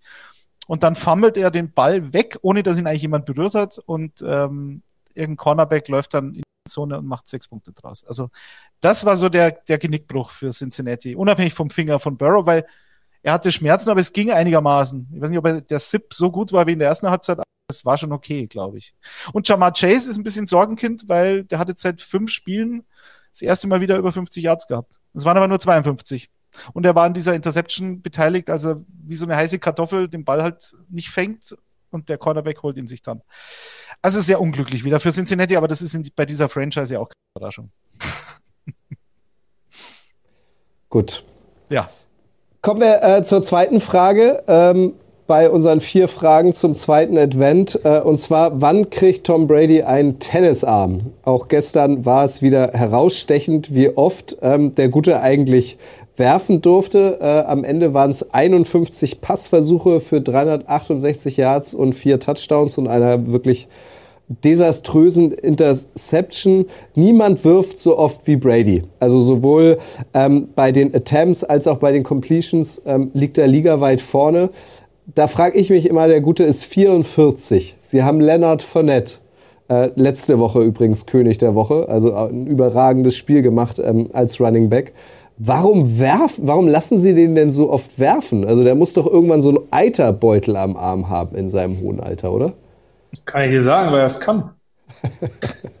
also, ich meine, ich glaube, der wirft in dieser Saison nie, also oder bringt Pässe an, sagen wir mal so, nie unter 35. Du hast es gerade gesagt. Also 51, das ist ja wirklich Wahnsinn. Das ist echt krass. Äh, aber, aber es ist halt, es ist halt irgendwie auch der richtige Mix aus, aus Big Play, aus, aus Screen Pass, aus kurze Pässe über die Mitte, über ein Slant, ähm, wie auch immer. Also ich muss sagen, das, das sieht halt wieder sehr, sehr gut aus. Deswegen ist auch zu rechter Weise mal wieder ein MVP-Kandidat und er kann es halt auch einfach. Und ja, Fournette, Laufspiel, ich weiß nicht, ich bin immer nicht so krass von ihm überzeugt gewesen, muss ich sagen, auch wenn er letzte Woche da diese vier Touchdowns da insgesamt ähm, erreicht hat. Aber ähm, deswegen mit so einem Brady und dieser O-Line, die ihm diese Zeit verschaffen und mit dieser Übersicht, die Brady hat, auch wenn er schon ein paar Mal gesackt wurde in dieser Saison und auch die ein oder andere ähm, Interception hatte, äh, muss, das ist super. Und ähm, Tennisarm ist die Frage. Der trainiert ja immer mehr. Ich habe das Gefühl, dass der im Vergleich vor drei Jahren nochmal athletischer geworden ist. Vielleicht liegt's an da an seiner Frau, nicht wie bei Mike Zimmer. Vielleicht liegt's auch am Avocado-Tequila. Ich weiß es nicht. Also Tom Brady brauchen wir, glaube ich, sportlich gar nicht groß was zu sagen. Der Typ ist Wahnsinn.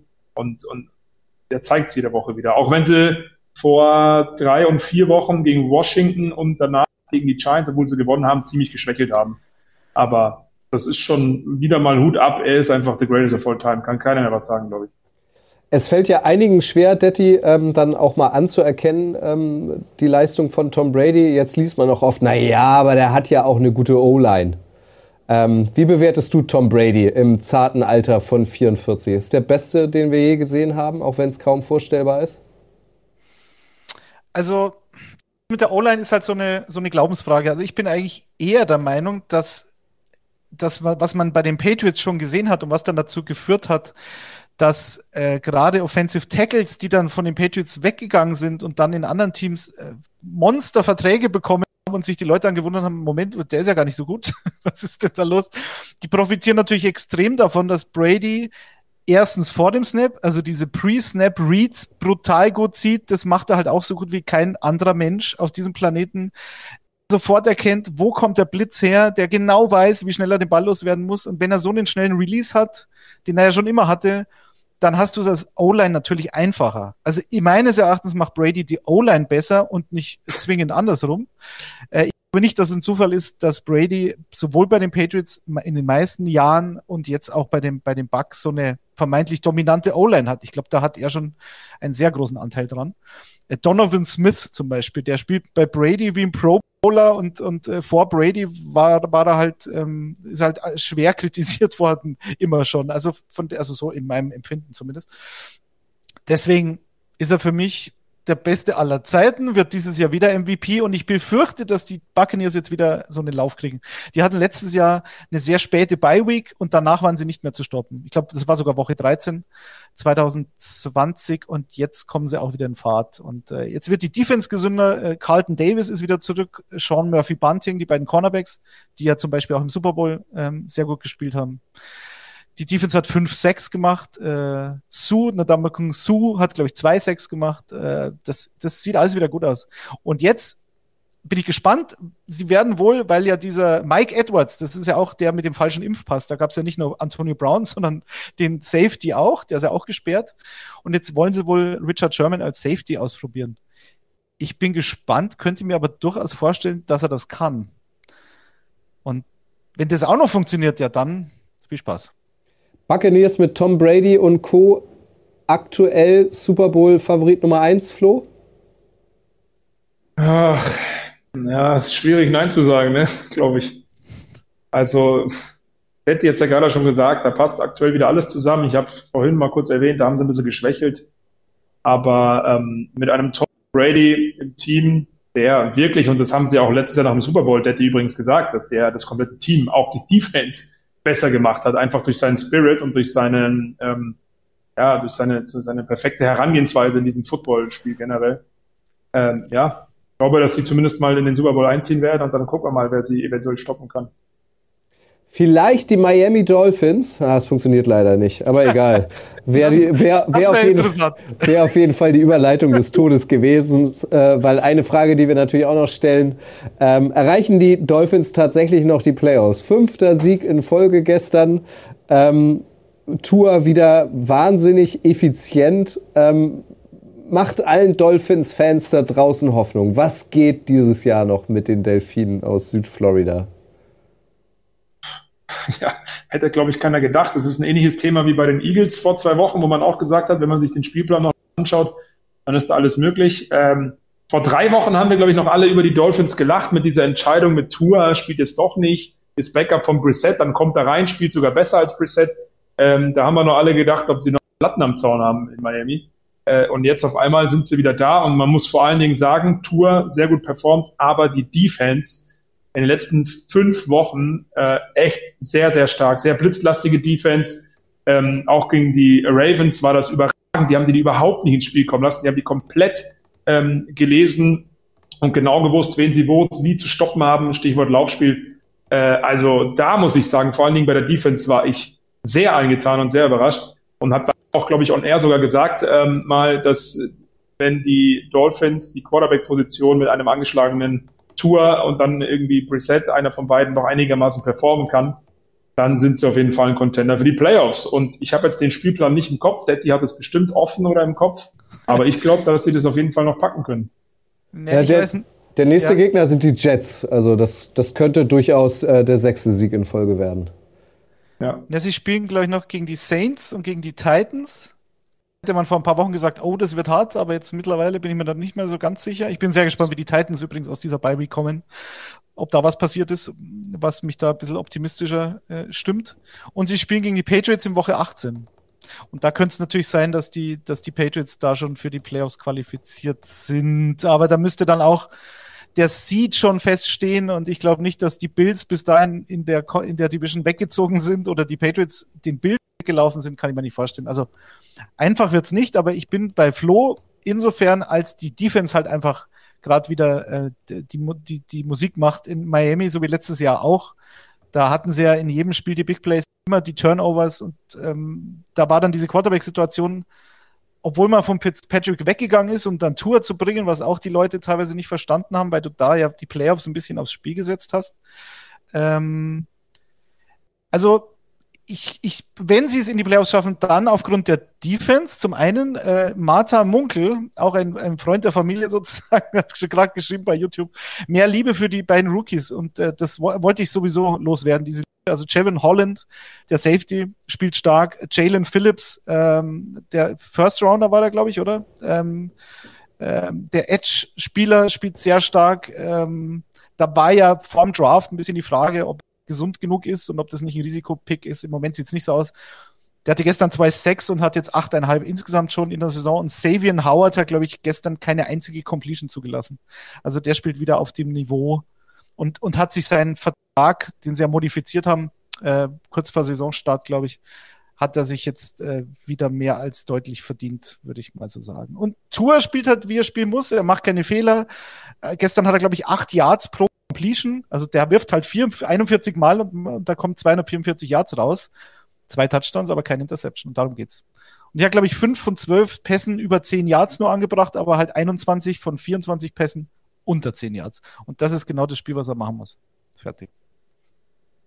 Drei Spiele haben wir noch. Ähm, die Rams noch eine Frage und zwar sind sie jetzt nicht mehr zu stoppen. Ich meine, sie haben es gestern geschafft. Das muss man erstmal schaffen die Jacksonville Jaguars zu besiegen. Erster Sieg ähm, nach drei Niederlagen am Stück.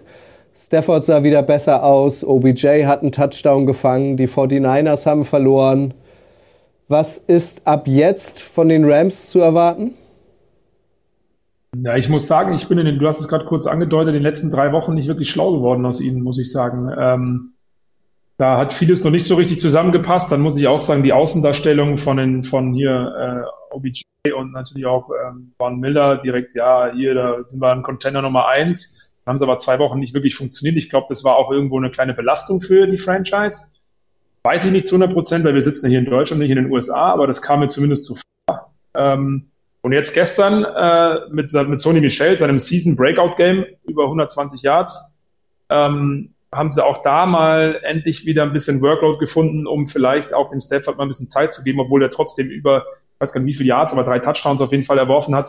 Ähm, und wenn du das, wenn sie das wieder hinbekommen mit einer guten Mischung rein in der Offense, die lasse ich jetzt mal bewusst weg, auch mit einem OBJ, dann, dann sind die nicht zu stoppen, in Anführungsstrichen. Dann muss man mit ihnen auf jeden Fall rechnen, dass sie sehr weit kommen, ähm, weil einfach gestern alles zusammengepasst hat. Auch natürlich, in Klammern gesetzt, der Gegner.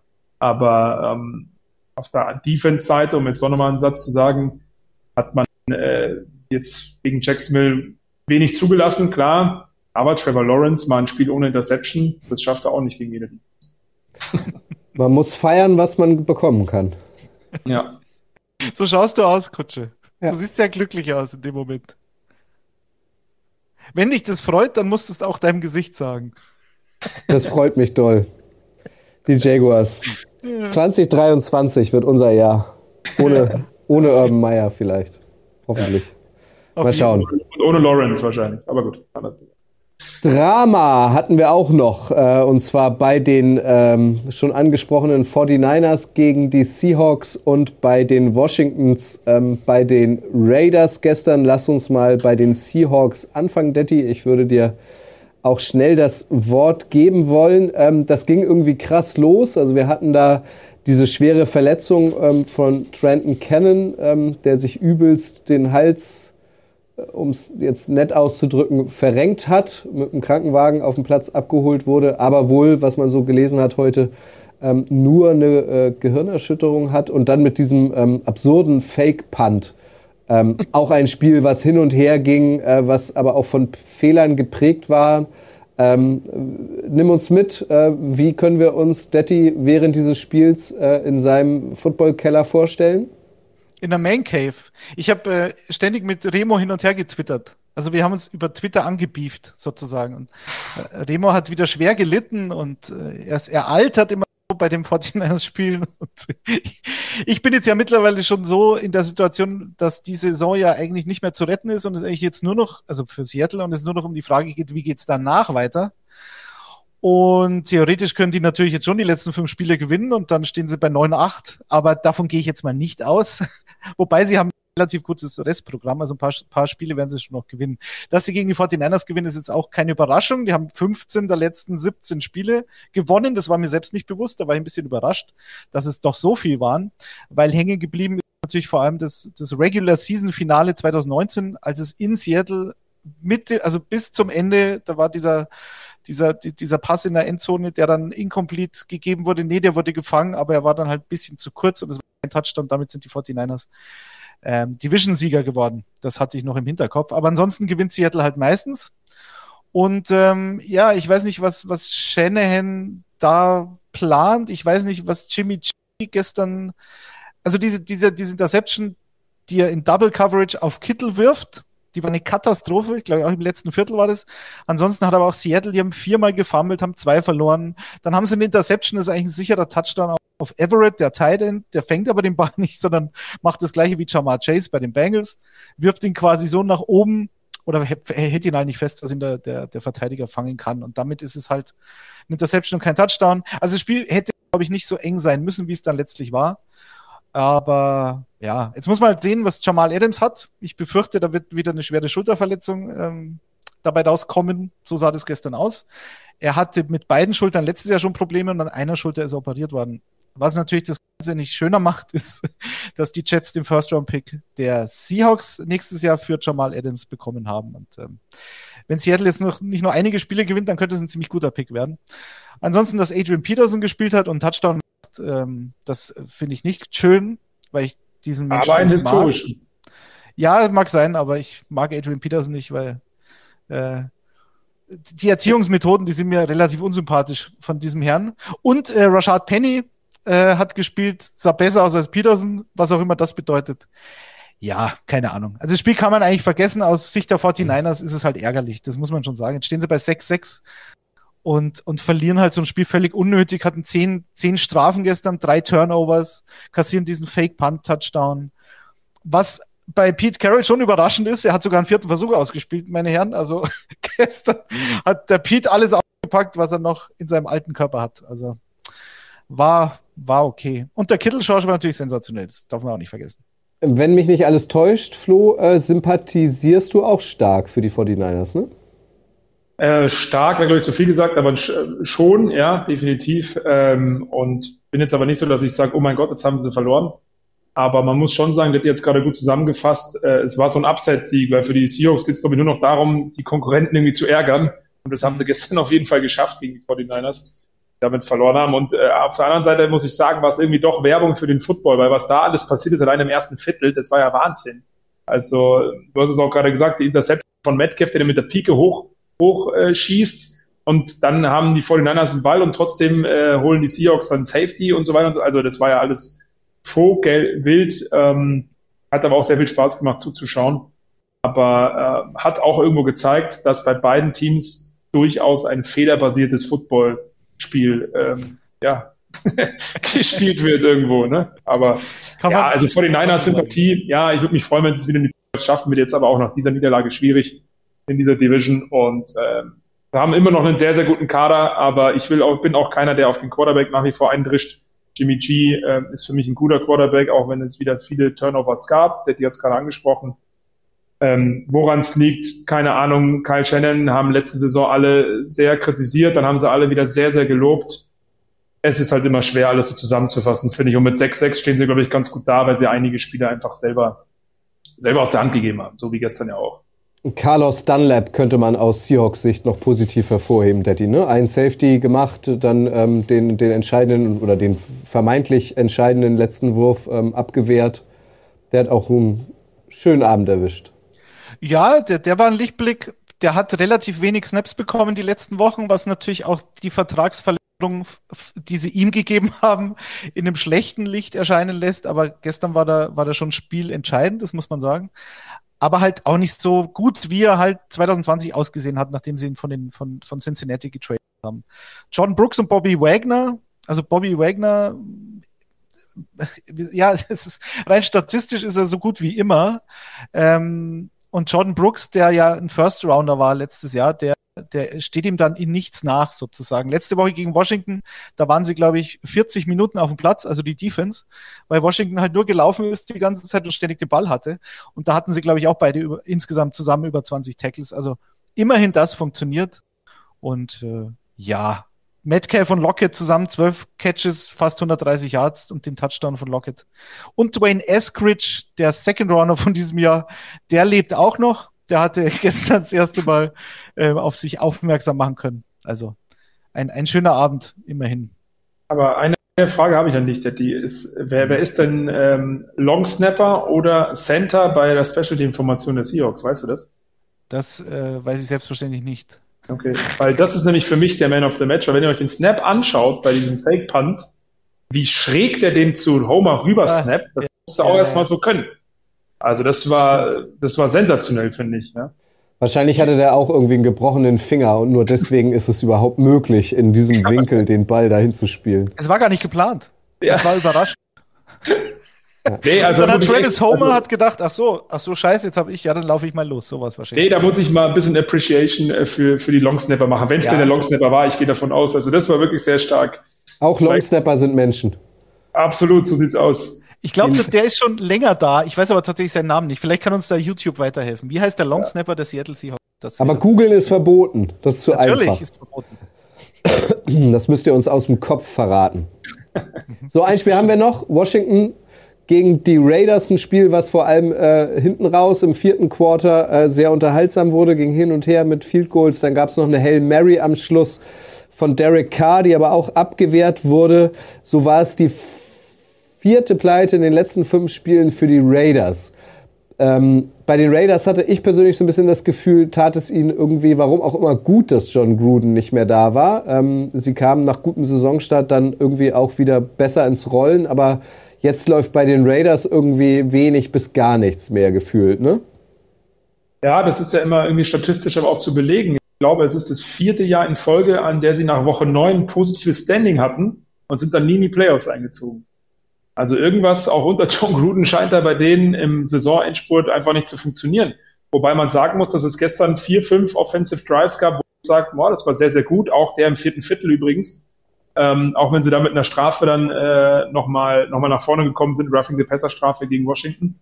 Ähm, muss ich sagen, hat vieles da auch wieder sehr, sehr gut ausgesehen. Aber ich weiß nicht, warum es bei denen einfach in dem Saisonendspurt seit Jahren nicht hinhaut. Und das kann mir auch, habe ich auch schon häufiger hier erzählt, mein guter Kumpel und Raiders-Fan nicht beantworten. Der ist stinksauer immer, wenn sowas passiert. Der hat den Nerven in dieser Saison eh schon äh, am Ende, ein paar Mal Overtime und so weiter und so fort. Und das alles, obwohl es offensiv gar nicht mal so schlecht aussah. Derek Carr hatte gestern für mich sehr viel Zeit, hat Ruhe in der Pocket gehabt, hat gute Pässe angebracht, auch eine gute Mischung mit Josh Jacobs, der auch mal einen Hürdenlauf und so auspackt, für, für die Galerie einen mitbringt und so.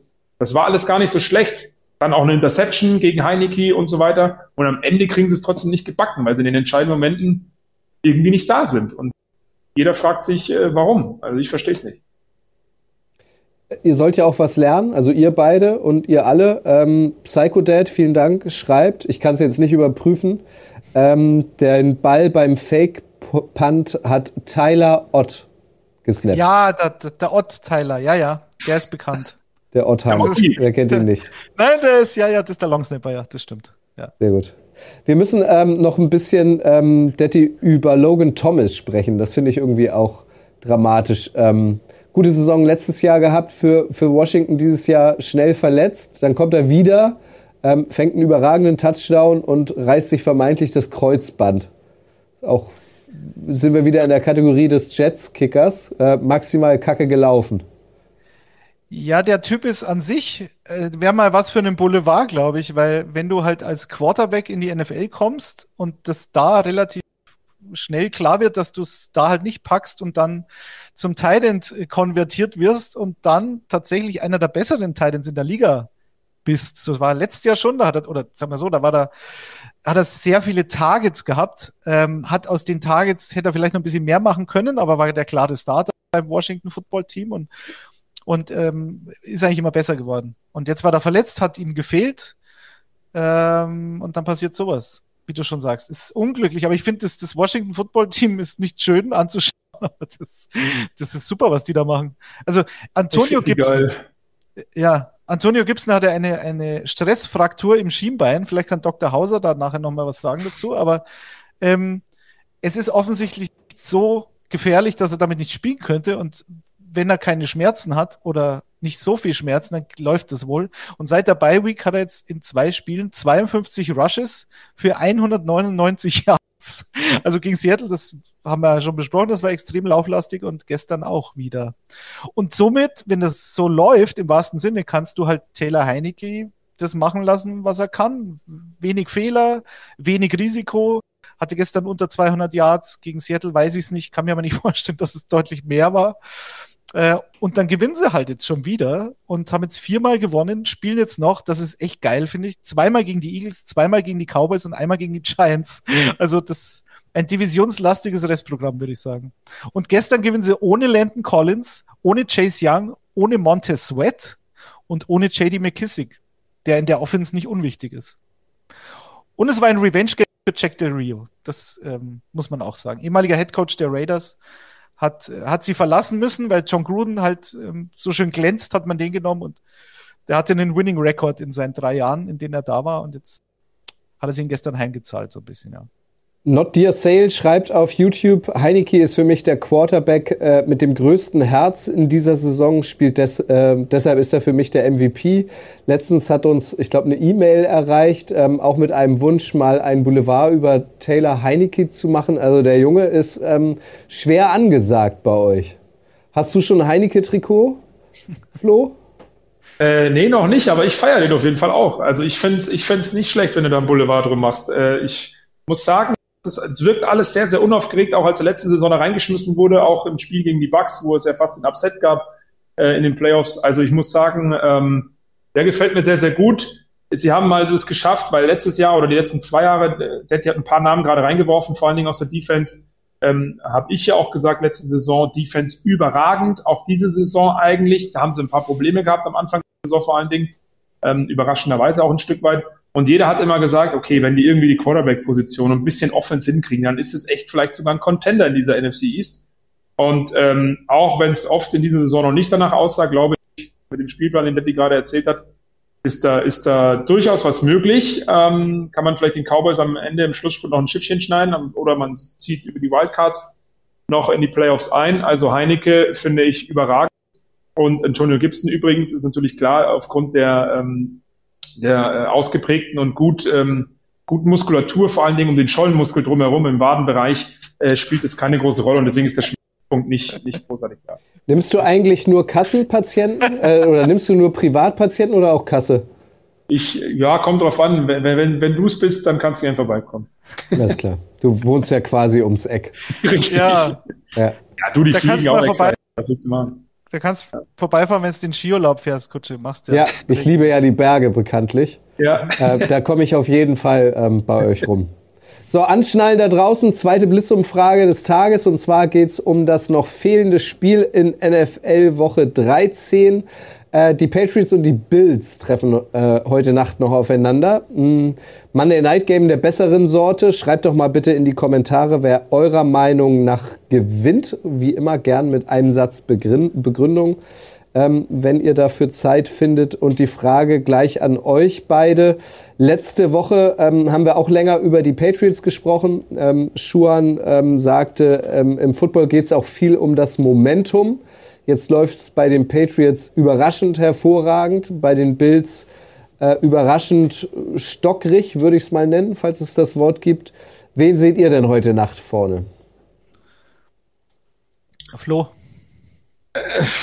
Ja, ähm, ja, es ist echt schwer. Also es ist, es ist ein Topspiel, das merkt man, deswegen überlege ich auch so lange. Ich muss sagen, es ist echt schwer, weil die Patriots, so wie sie jetzt dastehen, und da haben wir Schuhen auch völlig recht, keiner damit gerechnet hat, glaube ich. Mac Jones wirklich überragend, Offensive Rookie of the Year auf jeden Fall.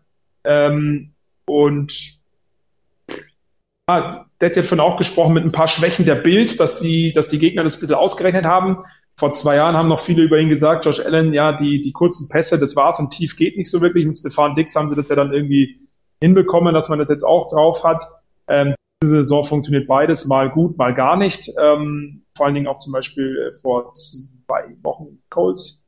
Ähm, und ich, ich, ich muss sagen, ich glaube, dass dadurch, dass diese Defense der Patriots ja so wieder erstarkt ist, ähm, es ein Sieg für die Patriots wieder aber ein knappes Ergebnis sein wird und dass Mac Jones mal wieder solide seine 200 bis 250 Yards wirft, vielleicht einen Touchdown, vielleicht auch zwei, vielleicht auch mal einen Fumble macht, aber das gar nicht so schwer wiegt, weil sie die Bills Offense im Griff haben werden. Bevor du äh, einsteigst, Detti, äh, möchte ich euch noch äh, zu Wort kommen lassen. Duke of Dice äh, schreibt zum Beispiel, die Patriots gewinnen, weil Belichick den besseren Gameplan hat. Ähm, bei Twitch würde ich es jetzt so zusammenfassen wollen, äh, dass ihr mit dem Herzen mehr bei den Bills seid, aber auf die Patriots tippt. Ähm, und eins hatte ich hier noch gefunden, das ist jetzt aber weg, das war ein schönes Wortspiel. Ach, hier ist es doch von äh, Said Shetin, die Patriots gewinnen. So, Betty, du. Ähm, ich habe keine Ahnung. Ich, also das, das ist, ich meine, der Saison ist ja so nichts eine Überraschung und äh, jetzt in dem Spiel finde ich, ist es so ähm, ausgeglichen, beziehungsweise du kannst für beide Teams so viele Argumente finden. Du kannst für die Patriots Defense das Argument finden, dass sie halt einfach nur nicht mal 16 Punkte pro Spiel im Schnitt zulassen. Du kannst sagen, dass die Bills Defense auf der anderen Seite Trey Davis weit verloren hat und dass jetzt der Ansatz der Patriots wahrscheinlich aber sowieso nicht äh, durch die Luft sein wird, wie Flo schon gesagt hat. Also Mac Jones hat in zwölf Starts zweimal mehr als 300 Passing Yards gehabt. So, also das ist einfach nicht sein Spiel. Das muss es auch nicht sein. Er macht keine Fehler und das ist das Entscheidende. Weil er halt eine dominante Defense im Rücken hat, muss er auch nicht mehr machen. Jetzt bin ich gespannt, ob die Bills Offense diese Patriots Defense ein bisschen mehr kitzeln kann. Vor allem spielen sie zu Hause. Das Wetter könnte ein Faktor sein. Es könnte ein Faktor sein, dass Trevor, äh, Stefan, nicht Trevor, Stefan Dix 2020 in zwei Spielen 15 Catches hatte, fast 240 Yards und drei Touchdowns gegen die Patriots. Wobei die Patriots vom letzten Jahr mit denen in diesem Jahr schwer zu vergleichen sind. Man könnte sagen, dass die Bills Defense, die spielen sehr viel Zone Defense. Das heißt, man neigt dazu, dass sie eben wenig Big Plays zulassen, weil sie ja immer schön äh, quasi immer mit Blick auf den Quarterback agieren und so sozusagen nicht überrascht werden können. Das hilft zum Beispiel gegen mobile Quarterbacks, das ist Mac Jones nicht. Aber wenn die Patriots äh, mit Ramondre Stevenson und Damian Harris 45 Mal laufen, dann hilft ja die Zone Defense halt auch nichts mehr. Und das, das kann dann schon wieder reichen. Also mich würde kein Ergebnis überraschen. Sagen wir es mal so. Deswegen gehe ich mich jetzt nicht fest. Vielleicht wird es ja ein Unentschieden. Remo, genau. Remo wird es Remo wird's auf jeden Fall freuen. Ja. Wenn ihr wissen wollt, was äh, Mac Jones so früher getrieben hat, der war nämlich mal Kindermodel, ähm, auch sage ich an dieser Stelle, vielleicht ist das die perfekte Vorbereitung für heute Nacht, auch nochmal der aktuelle NFL-Boulevard empfohlen. Der behandelt nämlich monothematisch äh, das bisherige Leben von Mac Jones. Auch da bin ich gespannt, äh, wer am Ende der Nacht ähm, zumindest spielerisch und äh, statistisch besser aussehen wird. Ob ein Mac Jones in seiner Rookie-Saison dann tatsächlich schon an Olle Ellen ähm, ranreichen kann. Ich bin sehr gespannt auf dieses Spiel. Ja, läuft auf der Zone übrigens.